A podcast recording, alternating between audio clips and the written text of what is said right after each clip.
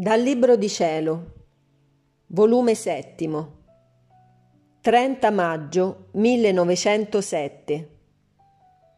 Efficacia della preghiera. Trovandomi nel solito mio stato, per breve tempo ho visto il benedetto Gesù ed io lo pregavo per me e per altre persone, ma con qualche difficoltà fuori del mio uso, come se non avessi potuto ottenere tanto come se avessi pregato per me sola.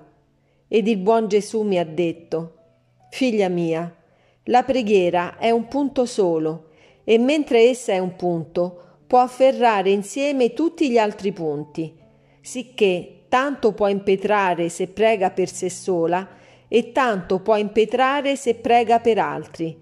Una è la sua efficacia.